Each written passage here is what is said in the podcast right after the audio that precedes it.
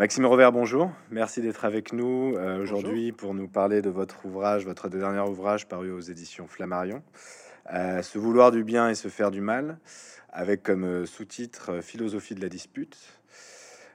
pour vous présenter brièvement, pour ceux qui vous connaissent pas encore, vous êtes philosophe, historien de la philosophie, vous avez enseigné à l'ENS, vous êtes spécialiste de Spinoza. Vous avez d'ailleurs sorti l'année dernière une réédition, revue, commentée par vos soins, entre autres de euh, l'éthique de Spinoza. Euh, vous avez écrit aussi l'ouvrage, le roman euh, Le clan Spinoza, toujours aux éditions Flammarion, et le fameux Que faire des cons pour ne pas en rester un soi-même, toujours aux éditions Flammarion. Aujourd'hui donc, vous revenez, nous vous recevons pour cet ouvrage, Se vouloir du bien et se faire du mal dans lequel vous analysez tout ce qui peut jouer euh, lors d'une dispute et comment, à l'aide d'une euh, mise en, de la mise en place d'une forme d'éthique, on peut être amené à mieux vivre ces crises, ces disputes qui peuvent être et qui sont souvent douloureuses. Vous le dites euh, d'ailleurs au début de votre ouvrage, c'est souvent avec les gens qu'on aime qu'on que l'on se dispute. donc, on soulève déjà un paradoxe que le titre d'ailleurs de votre ouvrage soulève aussi. Euh, c'est euh, pourquoi donc faire euh, du mal aux gens qu'on aime? Ma première question, donc, c'est est-ce que nous avons une mauvaise image de ce qu'est l'amour? En idéalisant l'autre, en lui prêtant tout un tas de qualités, et lorsque justement quelque chose de travers arrive, quelque chose qui n'est pas dans, dans, les clous, on ne peut pas supporter cela, et donc la dispute arrive. Oui, en fait, c'est pas seulement qu'on a une fausse image de l'autre quand on est amoureux ou qu'on aime sa famille ou qu'on est attaché à ses amis. C'est qu'on se représente ces relations d'attachement comme étant nécessairement positives, c'est-à-dire tournées vers la joie, le bonheur, le partage de moments heureux. Or, en réalité, euh, ce que j'essaie de montrer dans le livre, c'est que si on examine ces relations de plus près, on s'aperçoit qu'elles témoignent d'associations entre des systèmes très complexes mmh.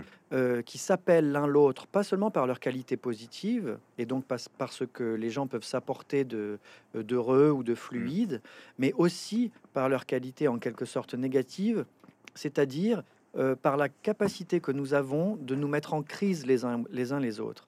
Et en fait, ces crises-là, elles comportent souvent une part de souffrance. Cette part de souffrance, elle est, elle est, elle est, c'est-à-dire, mm. elle existe. On en est, on en, souffre par définition, mais euh, je cherche pas à la rendre positive, je cherche pas à la rendre constructive. Il y a une part de souffrance qui en fait ne sert à rien. Mm. Et en revanche, il y a une part dans la crise qui offre l'opportunité de se transformer.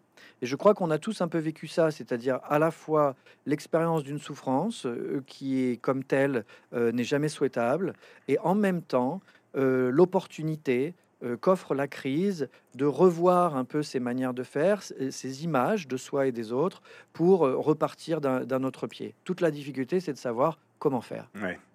Mais est-ce qu'on peut dire que la dispute, dans ce cas-là, c'est ce qui peut échapper à notre contrôle. C'est tout ce qui échappe à notre contrôle. Est-ce que c'est ça?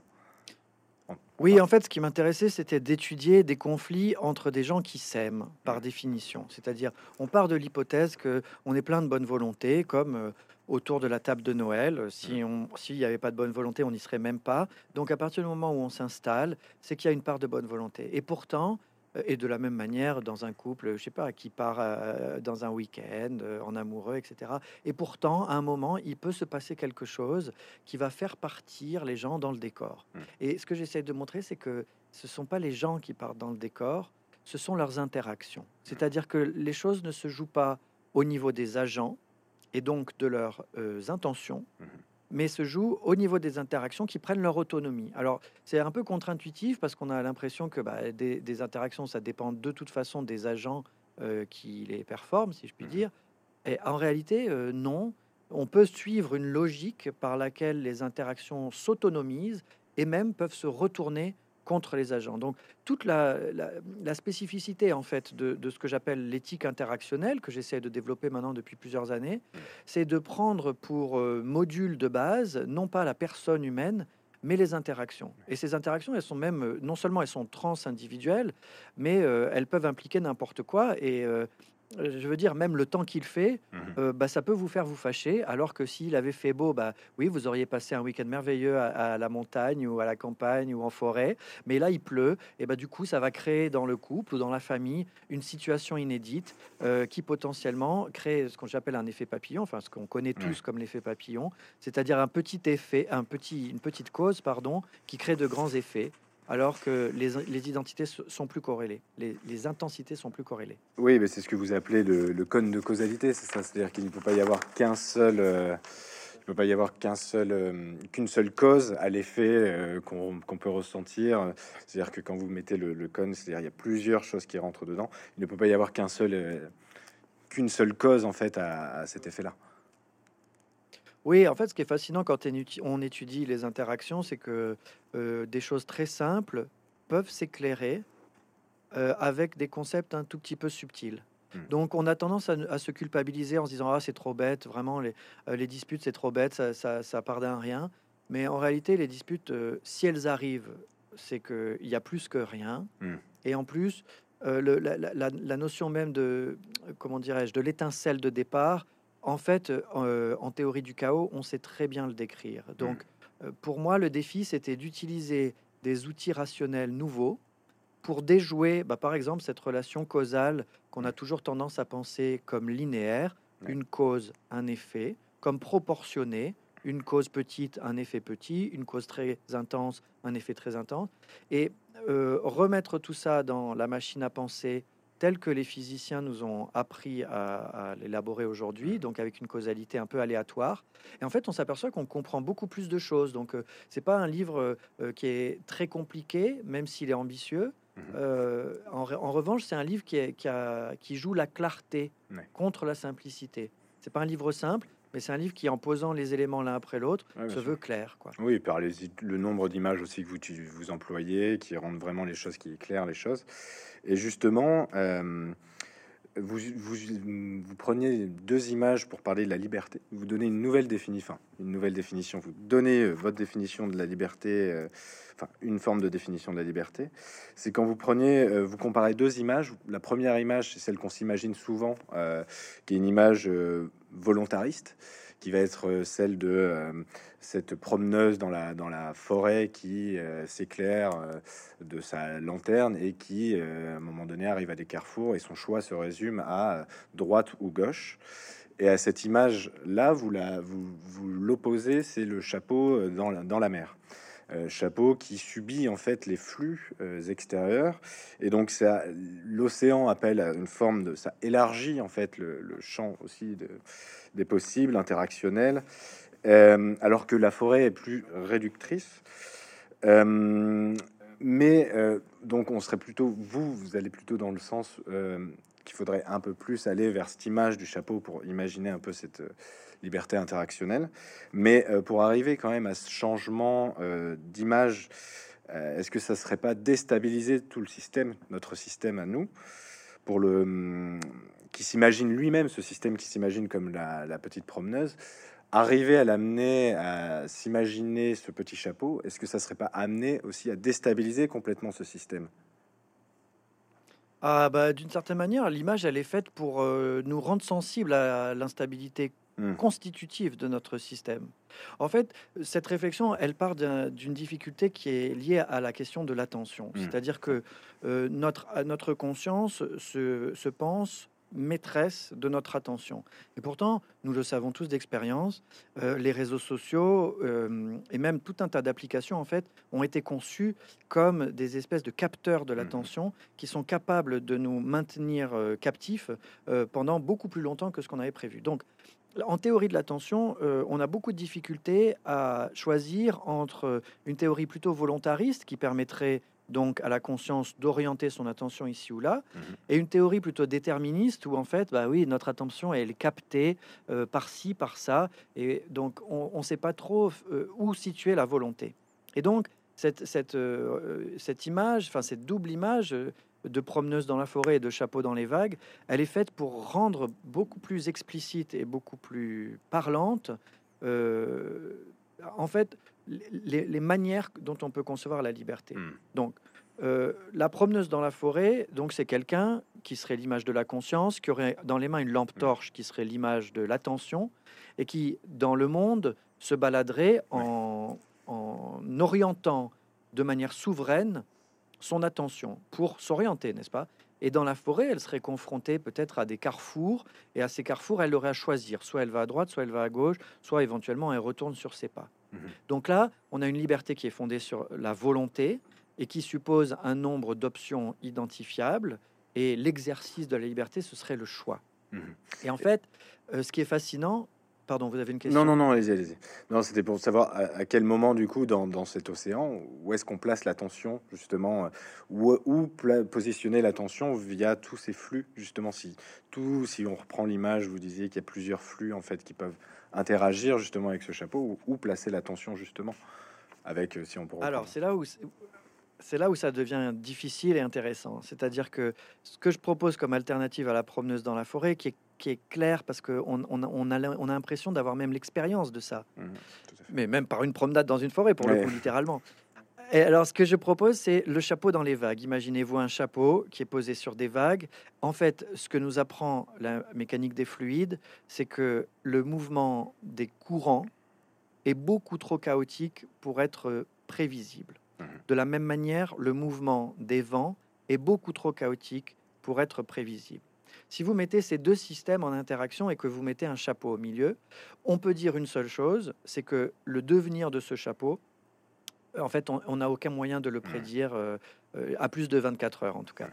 Et ce qui m'intéresse, c'est de penser que si nous nous identifions comme individus à quelque chose comme ce chapeau, et que on considère qu'en fait, comme il y a, on est un peu plus complexe que des chapeaux, c'est-à-dire on a des particularités euh, physiques, psychologiques, etc., qui sont qui sont nées euh, de micro-événements en fait, et de déterminisme génétique également, et de déterminismes sociaux, et bref, de tout un tas de déterminismes. Vous commencez à comprendre que euh, la mer et le ciel ne sont pour moi que l'image de tous les déterminismes qui s'exercent sur nous. Mmh. Ces déterminismes nous fabriquent comme des singularités. Or, ce qui va déterminer notre devenir, ce n'est pas l'application mécanique de déterminisme, ce n'est pas non plus le choix souverain entre des options, puisqu'en fait, il n'y a pas d'options dans l'océan. Mmh. Ce qu'il y a, ce sont des courants. Et en fait, toute euh, tout ce qui va déterminer le mouvement du chapeau, c'est la manière dont son idiosyncrasie, ses particularismes, vont l'orienter vers tel ou tel mmh courant. Alors, ce qui est intéressant, c'est que euh, à partir de ce modèle, on peut concevoir que l'attention ne soit pas comme une lampe torche tenue souverainement par la conscience, mais que elle est, euh, comment dirais-je, elle émerge, comme on dit en théorie de la complexité, elle émerge de la convergence entre ces facteurs mmh et euh, l'unité qui essaye de s'affirmer comme tel, c'est-à-dire comme un sujet, en l'occurrence comme un chapeau. Mmh. Et donc, ce qui est intéressant, c'est que chez l'humain, qui n'est pas un chapeau, la manière dont il se représente lui-même va influencer la manière dont son, son attention mmh. s'oriente et donc les courants qu'il va favoriser. Donc si vous vous concevez comme un chapeau dans les vagues, ça va donner de tout autre résultat que si vous vous concevez comme un goéland ou si vous croyez comme le capitaine de votre navire. Alors tout ça paraît très abstrait, mais dans le concret des situations, ça signifie que au lieu de penser que il faut avoir des options, en fait, euh, la liberté s'exerce à partir de, de capacités d'improviser, c'est-à-dire d'initier ou d'interrompre, enfin en fait, d'initier ou d'interrompre des processus, c'est-à-dire de prendre ce que j'appelle des décisions cruciales. Alors j'ai pas trop développé ça dans le livre, mais c'est parce que dans la dispute, ce qui est important, c'est justement d'apprendre à naviguer. Mmh et à naviguer sans trop se juger les uns les autres, sans trop euh, se culpabiliser soi-même comme un mauvais capitaine. Oh mince, j'ai ruiné notre bateau, ou euh, euh, culpabiliser l'autre en disant c'est ta faute si notre bateau se, enfin, se, se, rompt sur les rochers. Et donc, si on arrête de penser la liberté comme fondée sur la volonté, et si au contraire on la fonde sur notre rapport chaotique à un monde aléatoire, eh ben, il y a de toute autre mmh euh, perspective qui s'ouvre en éthique. Voilà. Et l'une de ces perspectives, c'est justement celle de, de, comprendre notre propre vulnérabilité et du coup de nous juger beaucoup moins les uns les autres. Je vais revenir là sur l'attention, le, le, fameux, parce que l'attention a un réel pouvoir et elle est indissociable aussi de ce que vous dites dans, de la conscience. Euh, vous dites lors de, vous prenez l'exemple aussi lors d'une dispute, pouvoir réussir à mettre son attention parfois sur autre chose, euh, pouvoir la déplacer pour pouvoir atténuer, mais euh, face à un sentiment aussi puissant que la colère, comment est-il possible de mettre justement par l'attention, comment réussir à mettre la colère en second plan? Ce vraiment réalisable. Alors c'est une très bonne question parce que je me rends compte que une partie des lecteurs et des lectrices comprennent le mouvement de l'attention comme une fuite, c'est-à-dire au fond euh, euh, on serait en train de se disputer et puis d'un coup comme j'ai la colère qui monte, euh, je saurais mmh orienter mon attention pour regarder par la fenêtre et m'apaiser en me disant après tout il fait beau, les petits oiseaux chantent et finalement ce serait une stratégie de fuite. C'est pas une stratégie absurde, hein. mmh. c'est pas une stratégie indigne, mais c'est pas exactement ce vers quoi je voudrais aller bien sûr, euh, être attentif à sa respiration. Et au moment où vraiment on est en train de, perdre les pédales, c'est-à-dire vraiment de partir dans le décor, savoir se rappeler à soi-même à travers des trucs un peu comme ça physique, c'est toujours intéressant. Mais ce qui m'intéresse moi, c'est pas la stratégie de fuite ou d'apaisement, qui encore une fois sont, mmh sont, sont des techniques en fait qui sont utiles pour éviter de vraiment de, faire trop de dégâts, mais pour moi, le but du jeu, c'est justement d'en arriver là où, là où vous, posez votre question, c'est-à-dire, oui, mais donc, si vous êtes en colère, comment est-ce que vous faites pour que votre attention contribue à, euh, en quelque sorte, ventiler cette colère, mmh. à, l'apaiser, mais pas en, la contrôlant, pas, en, pas en la faisant taire, mais en lui apportant quoi? Eh bien, ma réponse consiste à dire, il faut, que, il faut comprendre que l'individu est, est multiple et que les émotions sont des états mais, mais ces états dépendent d'interactions en cours. Or, des interactions, il y en a énormément. Mmh Donc, il y a, une, il y a un, travail à faire qui n'est pas du tout un travail d'introspection, de retour en soi, mais qui est un travail d'écoute mmh. pour savoir qui parle quand je parle.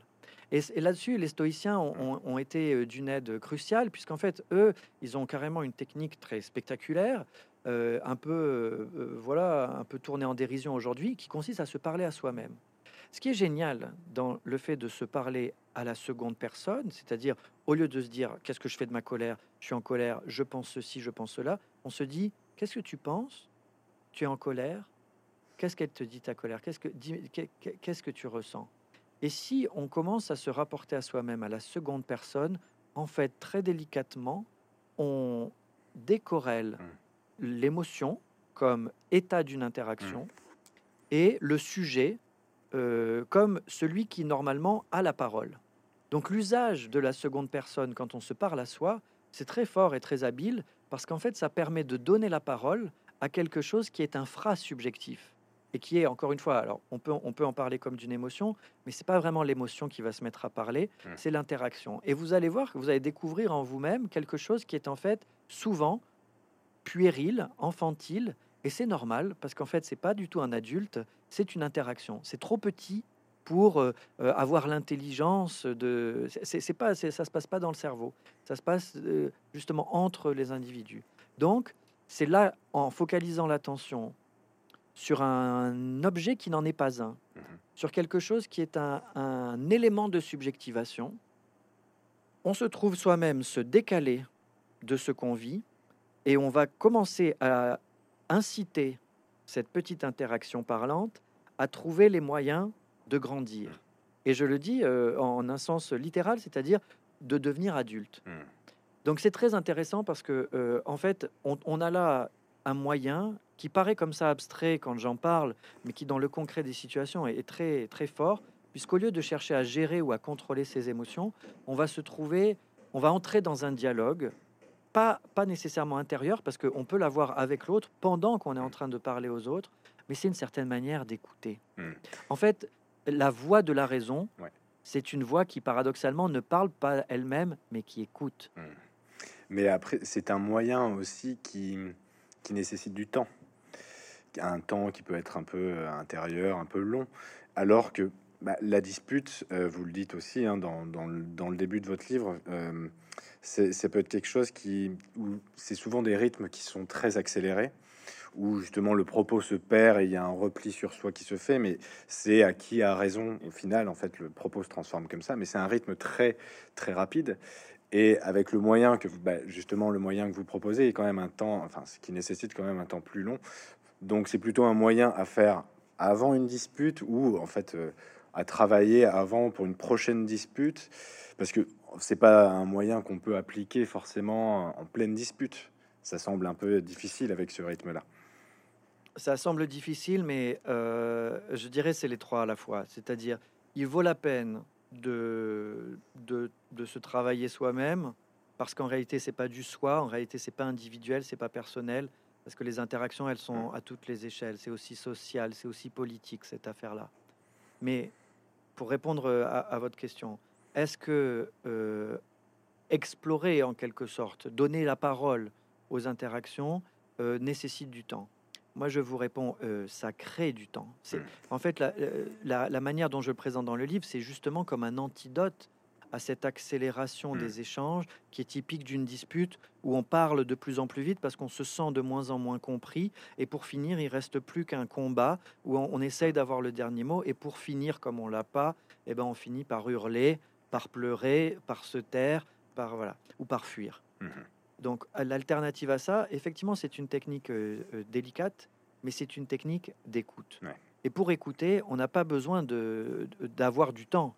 Il suffit simplement de, d'orienter son attention et de se dire bah, bah, bah, j'essaie de parler parce que je me sens incompris, hmm. mais donc, au lieu de chercher sans cesse à avoir la parole, peut-être maintenant je vais prendre un temps pour écouter seulement. Et en écoutant l'autre, on s'écoute soi. On est vraiment dans quelque chose de très intersubjectif. On n'est pas du tout dans, dans de l'introspection dont j'essaie de montrer dans le livre que, en fait, l'introspection, elle se définit par son ignorance. Euh, non, on n'est pas du tout dans. Justement, pour le coup, là, je suis pas du tout stoïcien parce que c'est pas un retour sur soi ou une plongée dans l'intériorité, même si chez les stoïciens c'est très subtil et très complexe. On est, on est dans autre chose. On est dans un effort pour faire en sorte que ce qui cherche à se dire trouve une voie qui soit satisfaisante pour toutes les parties en présence. Mmh. Et, pour ça, en fait, effectivement, il faut quand même euh, ralentir pour sortir de la joute verbale pure et dure. Euh, et pour le coup, oui, bien sûr, il va y avoir des moments où, ça va vous échapper. Bien sûr, il va y avoir des moments où c'est la joute qui va gagner. Mmh. Vous allez, vous allez perdre, vous, allez perdre vos moyens. Vous allez quand même entrer, vous allez quand même vous mettre en, colère. Vous allez quand même vous fâcher. Mais si ça, ça arrive, alors c'est après la dispute que le travail se fera. Et est-ce que pour justement pour que ça soit un peu euh, le plus fonctionnel possible, est-ce que ça nécessiterait, est-ce que ça nécessite forcément une symétrie dans l'échange, c'est-à-dire que, que les deux parties se mettent à faire ça. S'il y a déséquilibre dans, dans, justement dans la méthode, est-ce que ça ne revient pas à, enfin pas échouer, mais est-ce que ça n'envenime pas la, dispute justement euh, ben, Ça ne resterait plus que des cris justement et tout l'effort que un des deux parties a voulu faire ben, tombe à l'eau quoi. Oui et non, mais il faut pas désespérer. D'accord. C'est-à-dire, euh, oui, pourquoi? Parce que si évidemment vous avez en face quelqu'un qui non seulement s'est laissé prendre par le par l'interaction conflictuelle, mais qui en plus n'a pas envie d'en sortir, hmm. euh, ça va être vraiment difficile d'avancer tout seul. Hmm. Donc, euh, faire évoluer des interactions avec des interlocuteurs qui sont de mauvaise volonté, c'est extrêmement difficile. C'est pour ça que j'avais fait un livre qui s'appelait Que faire des cons pour ne pas en rester un soi-même. C'est un cas particulier. Si c'est le cas dans, parmi vos proches, il euh, n'y a rien d'autre à faire que de bah, d'appliquer les, techniques que j'ai mises au point sur les cons, c'est-à-dire euh, bah, recontextualiser, cesser l'interaction, savoir rompre et ainsi de suite. Savoir, savoir désespérer. Dans tous les autres cas, c'est-à-dire quand, quand, la personne en face a ce minimum de bonne volonté qui justifie que vous-même vous ayez de la bonne volonté, mmh je crois qu'il faut essayer de pas désespérer et justement d'avoir confiance dans l'aléatoire. C'est-à-dire que l'aléatoire, ça fonctionne de manière statistique. Il y aura des échecs, il ne peut pas y avoir que des échecs. Hmm. Il y aura des réussites et il ne peut pas y avoir que des réussites. Donc, ça suppose d'avoir une certaine patience et d'avoir de, de, confiance dans la statistique, c'est-à-dire dans le fait que si nous avions tous les deux le, le, bout d'une corde, hmm et que vous me disiez, mais attendez Maxime, comment vous prétendez changer la position de la corde si moi je change pas bah, Je vous montrerai que, bah si, en fait c'est tout à fait possible. Il suffit que moi je sache tirer. Enfin, à partir du moment où elle est euh, comment dire, nos, nos deux attitudes ont un impact sur ce qui nous unit, alors c'est pas très grave que vous bougiez peu. Encore une fois, sauf dans les cas où vous êtes vraiment déterminé à me pourrir la vie, auquel cas c'est rompre qu'il faut. Et ça, c'est important de le rappeler parce que j'ai fait un livre sur les disputes qui n'est pas non plus un, un éloge de, Ouais. de l'adaptation perpétuelle et de l'acceptation. C'est pas du tout ça. Mm. C'est plutôt de dire tant que euh, d'abord comprendre que ce sont les interactions qui agissent beaucoup plus que les individus, et ensuite comprendre que si on veut changer les choses, bah, c'est là qu'il faut appuyer, et c'est là que l'individu, sans dépendre des autres, a des leviers pour faire changer tout le système. Puisque par définition, quand un seul élément d'un système change, tout le système est modifié. Là, il y a- vraiment un levier pour faire changer tout le monde. Mhm. Euh, vous montrez aussi que ce qui se joue dans, vous montrez, vous, l'avez dit, euh, qu'est-ce qui joue dans la dispute, c'est l'identité, c'est notre identité, notre l'image qu'on se fait de notre identité, comment on se les construit. Et lors d'une dispute aussi, on peut en arriver à défendre en fait euh, l'image qu'on a de notre identité, ce- et euh, donc peuvent se, jouer, peuvent se créer des, crises identitaires. Et vous, vous montrez à l'inverse dans votre ouvrage que euh, l'identité, c'est quelque chose de mouvant et non figé. Qu'il faudrait réussir un peu à s'en détacher et, et non à l'immobiliser, la cantonner, parce que justement ça peut amener à des crises. Mais ma question c'est est-ce qu'on ne peut pas tomber dans une, enfin, est-ce qu'on ne peut pas se perdre dans cette multitude de, personnalités ou euh, à trop fragmenter son ego euh, un peu partout euh, ne peut pas ne peut pas, ne pouvons-nous pas créer une trop forte instabilité, justement qui peut justement nous nous euh, faire peur et nous, bah, nous déstabiliser complètement, ne sachant plus où, vers quelle identité se, se tourner? Bon, c'est une question pour euh, des névrosés de base. euh, je pense que c'est pas c'est pas un grand risque. D'ailleurs, en fait, je dis pas qu'il faut se défaire de son identité. J'observe que c'est ce que nous faisons. Mm. C'est-à-dire que nous sommes contraints de le faire, ne serait-ce que par notre propre devenir. Je veux dire, euh, vous n'avez pas la même image de vous-même que vous aviez à 18 ans, à 20 ans, et, et ainsi de suite, à 30, 40, 50, 60. Le corps change, mais aussi la conception qu'on se fait soi-même de sa propre personnalité change, parce que cette personnalité aussi change. Donc, euh, toute la difficulté, c'est de comprendre que ce changement est souvent beaucoup plus rapide et beaucoup plus perceptible, beaucoup plus palpable qu'on ne s'imagine.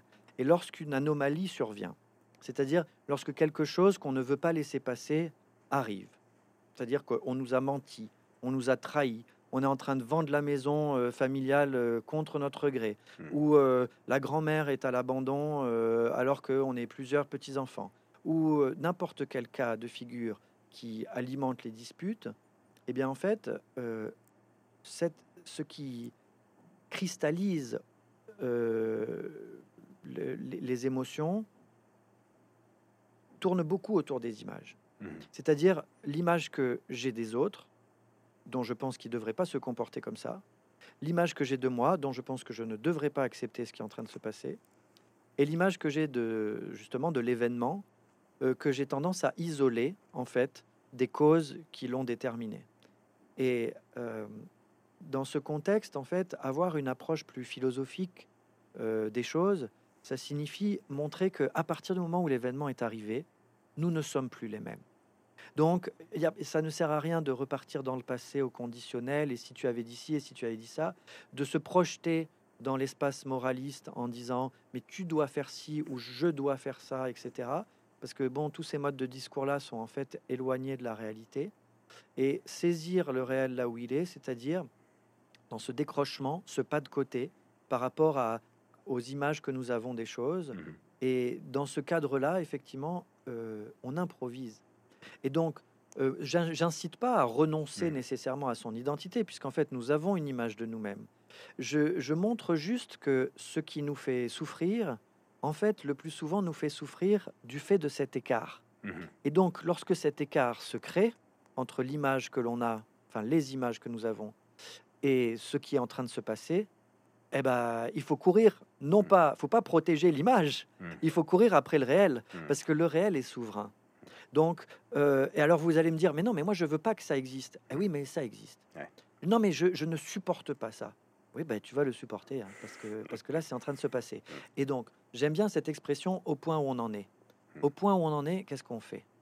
Et donc, tout, enfin, tout ce que j'ai essayé de montrer, c'est comment, en fait, nous, nous pouvons faire confiance à notre propre multiplicité pour nous pour improviser des solutions là où notre image ou les normes de comportement que nous nous sommes fixés n'y suffisent pas.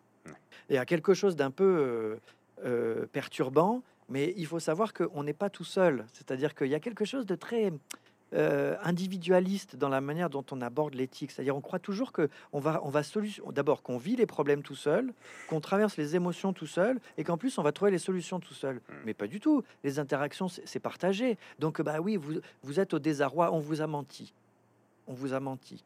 Alors là, vous vous sentez très très seul parce que d'abord vous vous sentez trahi et puis euh, vous pensez que bah non, on peut pas accepter ça. Comme disait Kant, si on accepte le mensonge, toute la société s'effondre. Mmh. Donc euh, vous allez me dire non, mais on, d'accord, mais malgré Kant, si ça s'est produit, il faut reprendre là où nous en sommes maintenant.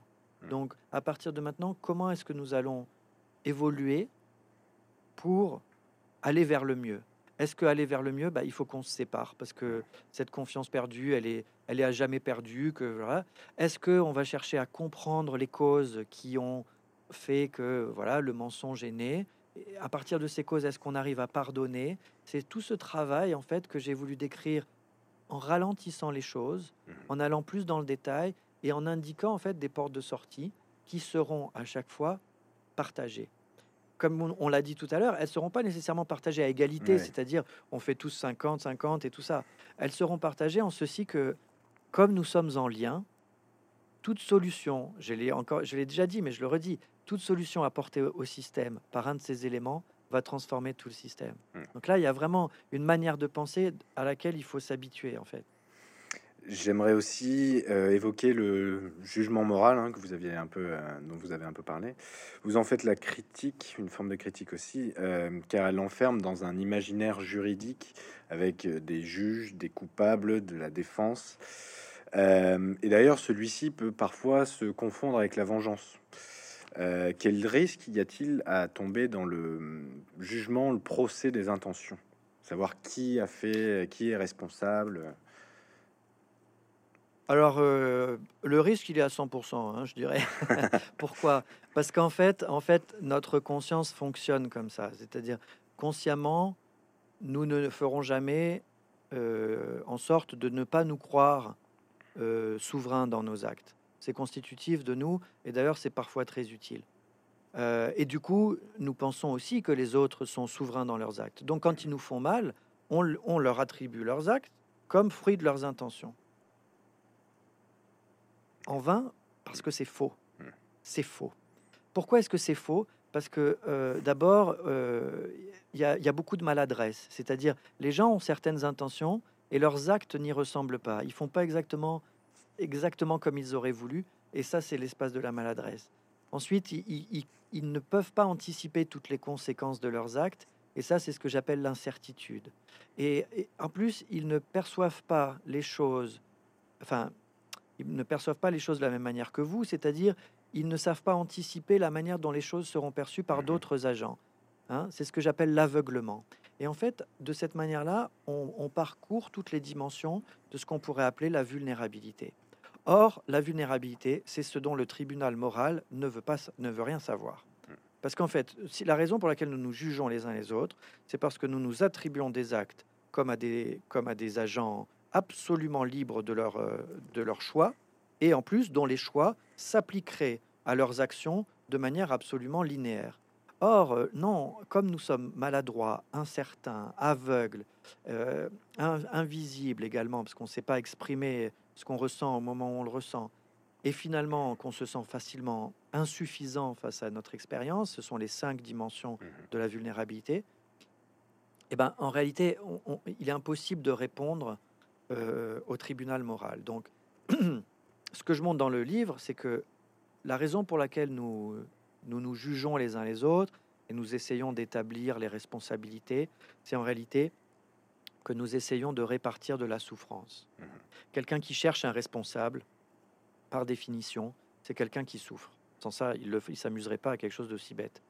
Donc, euh, le, problème aussi de, ce tribunal, c'est la position de victime, c'est ça aussi, qui pose vraiment. Oui, c'est-à-dire qu'en fait, la manière dont on va essayer de répandre sa souffrance, mmh. non seulement va pas vraiment écluser la souffrance que l'on ressent, mmh. mais en plus va retirer de celui qui essaye de la répandre comme ça euh, sa capacité d'action. C'est-à-dire si vous dites je souffre, mais c'est l'autre qui me fait souffrir, bah, vous vous posez en situation passive et donc par définition, bah, euh, vous n'avez aucune prise sur ce qui est en train de se passer puisque c'est pas vous qui agissez. Mmh. En revanche, si vous comprenez qu'il s'agit d'une boucle, c'est-à-dire que non seulement il y a quelqu'un qui est en train de faire quelque chose qui vous fait souffrir, mais que vous, vous avez une capacité de réponse qui en ce moment est en train d'être entravée, mmh. alors du coup, vous allez vous concentrer sur cette réponse et vous allez souvent voir que, eh ben, au lieu de créer une réaction en chaîne ou, par exemple, une parole grossière que vous recevez va faire surgir en vous une réaction violente et donc engendrer un conflit, eh bien, il est possible de, de déplacer les choses et de, par exemple, dire sa vulnérabilité en disant "Eh, mais ça me fait mal en fait. De pourquoi tu me dis ça me, ça me fait ça me fait ça me fait de la peine en fait d'entendre ça?" Et c'est très difficile à faire, hein, mais ça demande de l'entraînement. Là aussi, je crois qu'il faut, il faut être à l'aise avec ça. Hein. C'est-à-dire que l'éthique, il suffit pas d'avoir compris pour pouvoir le faire, mais ça suppose de s'entraîner et de s'entraîner de la bonne manière.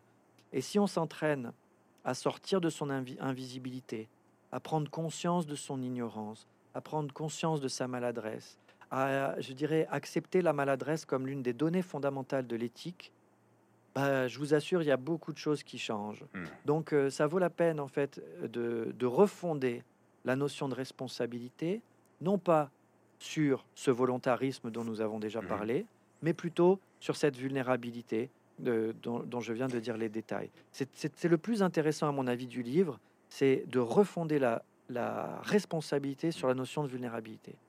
Et donc la, morale, elle, n'est utile peut-être que dans son rôle discursif. Ce que vous dites, euh, c'est dans l'échange qu'elle peut créer euh, ce débat euh, là, parce que en nous rendant bavard, elle peut éloigner la, violence. Oui, voilà. C'est-à-dire que au fond, à un moment, je me suis dit, mais donc pourquoi est-ce que pourquoi est-ce qu'on part dans ces débats sans fin sur la responsabilité si c'est que pour écluser de la souffrance? Eh ben, c'est parce qu'en fait, il vaut mieux écluser la souffrance par des mots Mmh. En effectivement, se faisant des procès d'intention, euh, pendant que l'un cherche des excuses, l'autre euh, essaie de lui montrer que ce qu'il a fait est inacceptable, etc. Et dans, dans, ce, dans cette discussion, en fait, il y a deux enjeux. Le premier enjeu, c'est évidemment que les émotions s'expriment, parce que c'est de cette manière-là que bah, qu'elles s'éclusent, quoi, qu'elles se, elles se disent. Et le deuxième aspect, évidemment, c'est de repousser euh, la réaction la plus brutale qui consisterait à, se taper dessus. Mmh. Et donc c'est vrai que euh, la violence physique, pour moi, marque une limite au-delà de laquelle il n'est plus question de dispute. Ça n'est, euh, ce ne sont pas les phénomènes que j'étudie dans la dispute qui mènent à la violence physique. La violence physique, elle a une logique qui est différente parce que en fait, elle procède de cycles de violence qui sont d'encore plus grande échelle. Donc, euh, d'une certaine manière, la morale, c'est une solution de rechange qui est finalement bénigne c'est un peu cruel, très sincèrement, de mmh. chercher les responsabilités, de se culpabiliser les uns les autres, etc.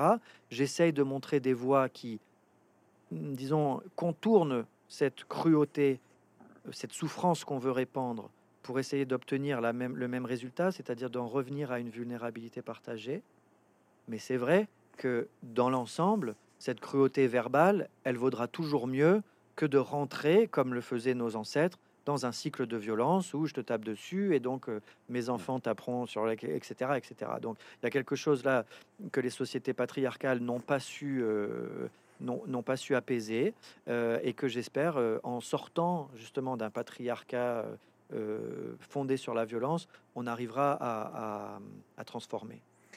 Il y a la notion de pardon aussi, dont vous discutez bien aussi dans, dans l'ouvrage. C'est le, pardon ne revient donc plus à, sous-entendre, vous essayez de qu'on soit coupable, mais plutôt à nous renvoyer vers une vulnérabilité euh, sur laquelle notre attention peut travailler. Le pardon, ça serait plutôt ceci vers le vers quoi tendre plutôt que de dire je pardonne parce que bah, je me sens coupable, ça renvoie encore une fois à une forme de culpabilité, où je décide, il y a quelque chose aussi de je décide de pardonner, alors que le travail, c'est, enfin, c'est, quelque chose aussi qui demande du travail, le pardon.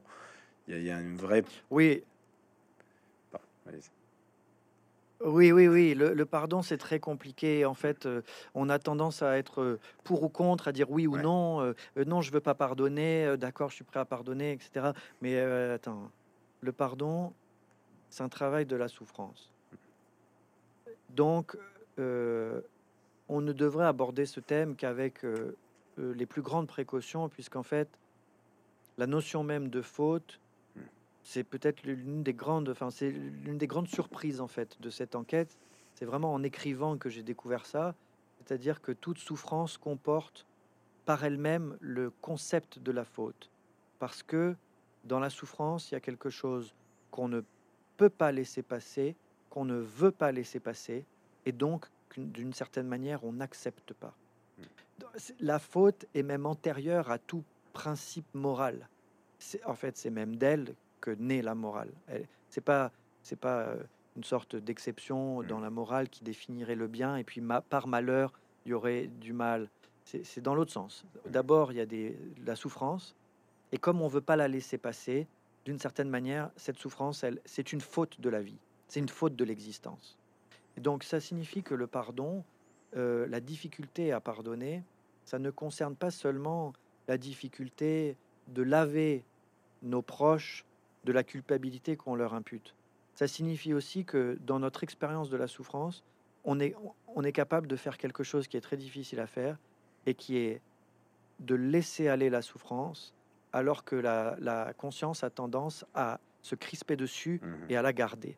Et d'ailleurs, la personne qui dit je veux pas pardonner, bah, on l'entend immédiatement, elle ne veut pas lâcher sa souffrance. Elle la thésaurise, elle, elle en fait quelque chose de précieux.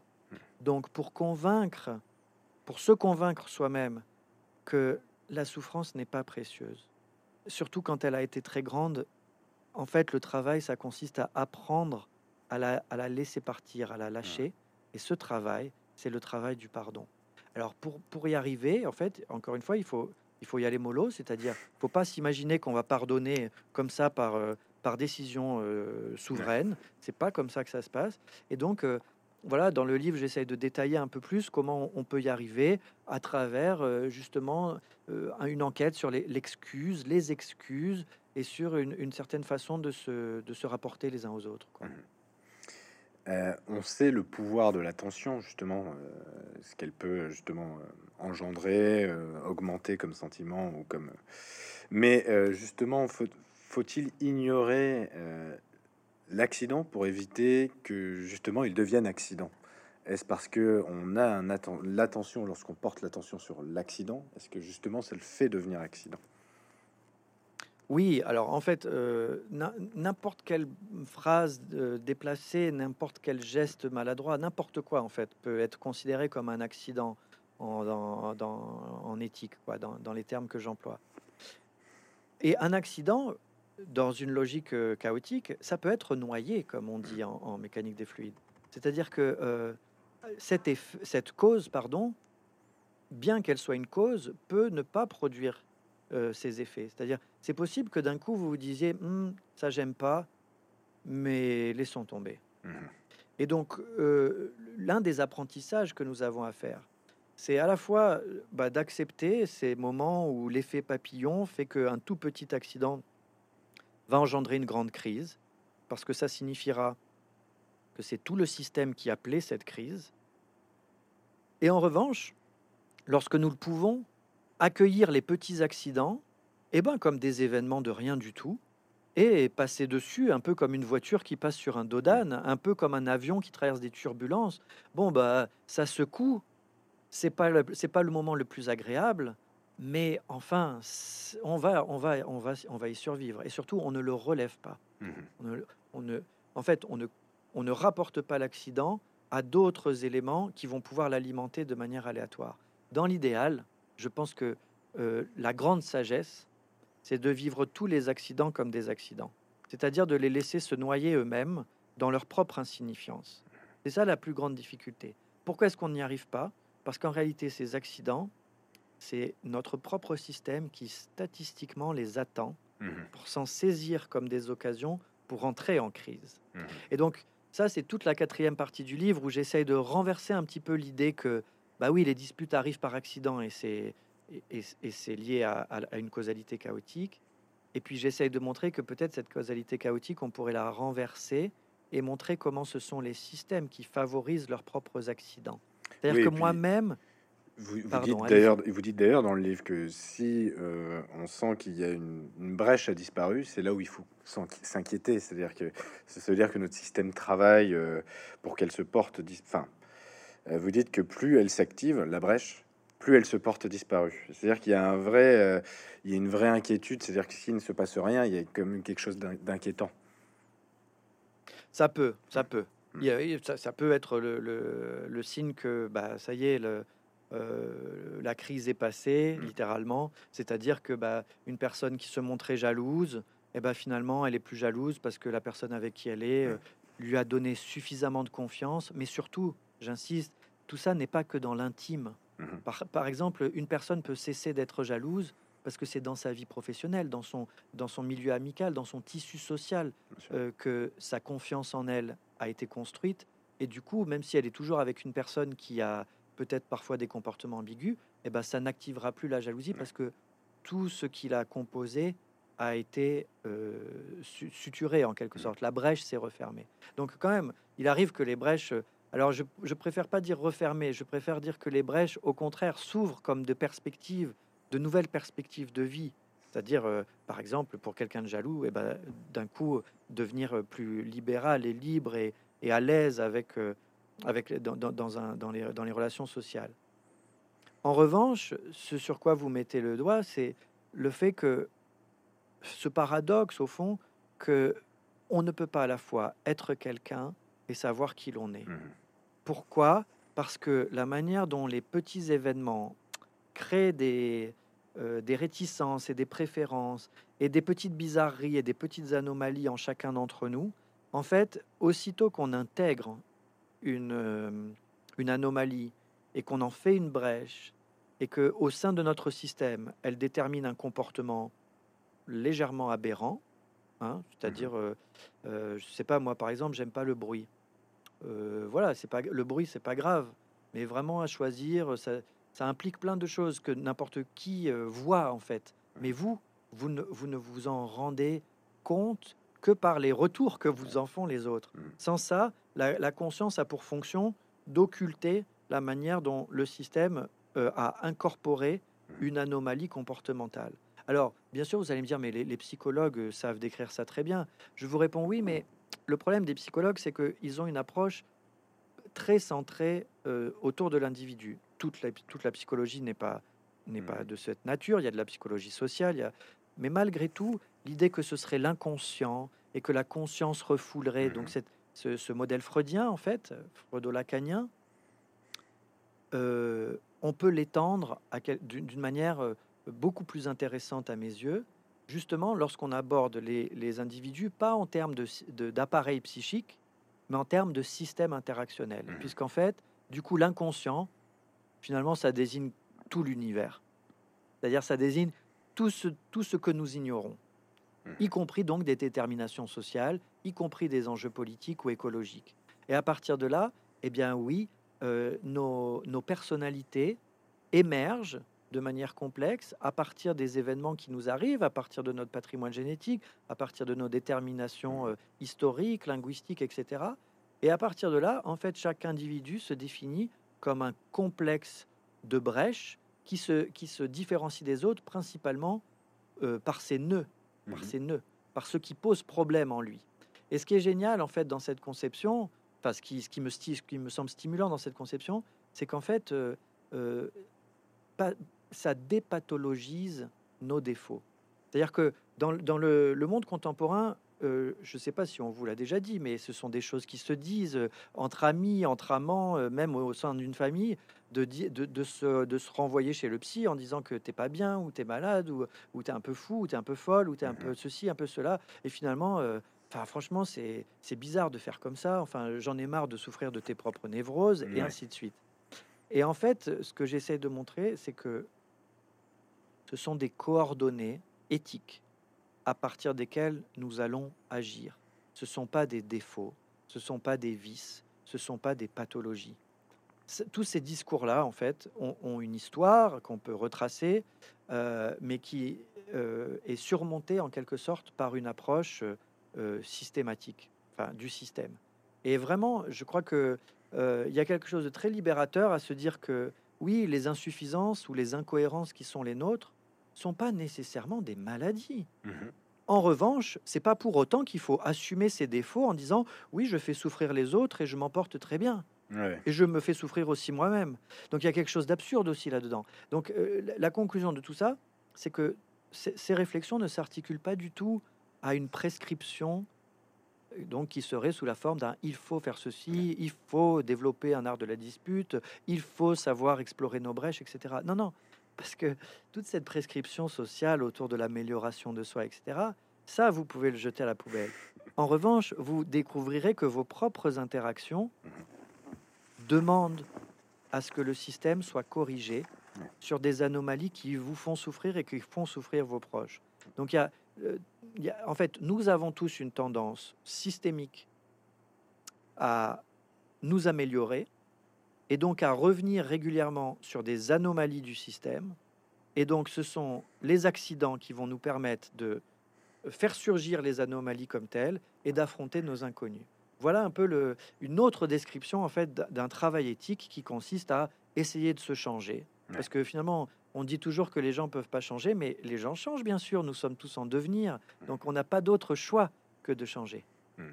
Donc, on peut voir, autant changer vers le mieux. On peut voir du coup les, ces accidents, ces brèches comme, comme des étapes en fait systématiques, des étapes pour euh, combattre la souffrance, pour s'améliorer en fait les uns les autres en s'aidant parce que comme, comme on, on, le voit dans le livre, c'est tout est interactionnel. C'est par l'interaction que bah, ces brèches arrivent, que cette souffrance et cette vulnérabilité se créent. Et donc c'est un travail d'étape par étape ensemble en fait. Si on arrive à poser en fait ces, bases et cet antidote que vous proposez là. C'est vrai, mais sans oublier que la tragédie, c'est que dans tout ce travail, on se fait souffrir pour de vrai. Hmm. Et je crois qu'il y a une dimension aussi où euh, euh, il est essentiel d'honorer la souffrance pour ce qu'elle est. C'est-à-dire ne, pas chercher à la positiver, ne pas chercher à la rendre constructive, euh, mais simplement l'honorer. Hmm. Et je crois que d'une part, la, dissocier de la crise, encore une fois, la crise dans tout ce qu'elle a de potentiellement créatif, mais aussi de souvent destructeur, euh, eh ben, ça, signifie accepter que la souffrance, elle, elle reste là. Elle reste là tant que vous vous en êtes pas, en quelque sorte, purgé ou lavé ou débarrassé. Mais en tout cas, euh, cette souffrance-là, euh, vous vous m'en ferez pas faire l'éloge mmh. parce que elle en a pas besoin. Les disputes, ça, ça existe. Les disputes, ça arrive. Donc il n'y a pas à faire l'éloge des disputes, il n'y a pas à déplorer les disputes, il n'y a pas à chercher à les éviter ou à les fuir, ça arrive. Donc comme ce sont des événements qui arrivent, eh ben, ils méritent d'être mieux compris, mieux étudiés. Mmh. Donc c'est pour ça aussi que ça vaut la peine de réfléchir sur ce que c'est qu'une dispute et sur ce que ça dit de notre euh, interconnexion pour ensuite les vivre différemment. Mmh. Parce que réellement, quand on comprend euh, à quel point nous sommes euh, intriqués les uns dans les autres, eh bien, on finit par regarder nos proches mmh. comme des miroirs. Et au lieu de leur reprocher ce qu'ils sont et en leur disant bah ouais, je t'aime bien, mais quand même tu as ce défaut, entendre que ce qui se dit là, c'est pas tellement une description de la personne d'en face, c'est un aveu mmh. de quelque chose qui euh, fait souffrance à l'intérieur euh, d'un système. Et donc, parce que ce même défaut, quelqu'un d'autre ne le verrait pas. Quelqu'un d'autre ne le relèverait même pas. Ou la personne qui l'a ne le, ne le, voit pas, en fait. Ça ne la fait pas souffrir forcément ce défaut-là. C'est euh, le ce qui la fera souffrir, c'est plutôt que ça me fasse souffrir, par exemple. C'est plutôt, euh, en fait, ça Tout à fait. vraiment ça. Hmm. Donc euh, c'est vrai que accepter que nous nous, nous, nous, traversons en fait cette, cette existence ensemble hmm. Et que donc une expérience quelle qu'elle soit et surtout quand elle est malheureuse ou quand c'est une relation euh, qui, soulève de la souffrance, mmh. euh, bah, donc comprendre que, nous vivons ça ensemble, c'est forcément euh, sortir de cet individualisme dans lequel nous nous sommes enfermés, euh, et du coup être capable à la fois de d'aller vers le mieux sans masquer euh, euh, toute cette dimension négative, mais sans non plus la thésauriser. Donc, vous voyez, il y a beaucoup d'écueils en fait dans, dans cette affaire-là. Et, et, ce qui est marrant, c'est que c'est pas grave si on y tombe. Hmm. Ok, c'est pas grave. Hmm. Il y a beaucoup d'échecs en fait hein, dans, ce, dans ce type de choses, notamment parce que c'est régi par euh, par le chaos. Hmm. Donc, euh, c'est seulement statistique. On, va faire une fois, deux fois, trois fois, c'est seulement la quatrième fois que ça va marcher. Ou alors, on croit que ça a marché une fois, et puis la deuxième fois, ça marchera pas. Donc, euh, il y a quelque chose aussi dans, la, dans la théorie du chaos, et puis dans l'ensemble d'une pensée fondée sur l'aléatoire, il y a quelque chose qui incite à la patience et à la confiance. La patience pour les jours où ça marche pas, mais aussi la confiance parce que les statistiques signifie qu'à un moment ou à un autre, euh, ça va fonctionner. Oui, et puis rester, comme vous dites, euh, toujours dans cette écoute, finalement, de, cette souffrance, enfin, de la prendre en compte, de l'honorer, comme vous dites, de l'autre. C'est ce que ça amène. En tout cas, merci Maxime Robert. Merci beaucoup. Merci.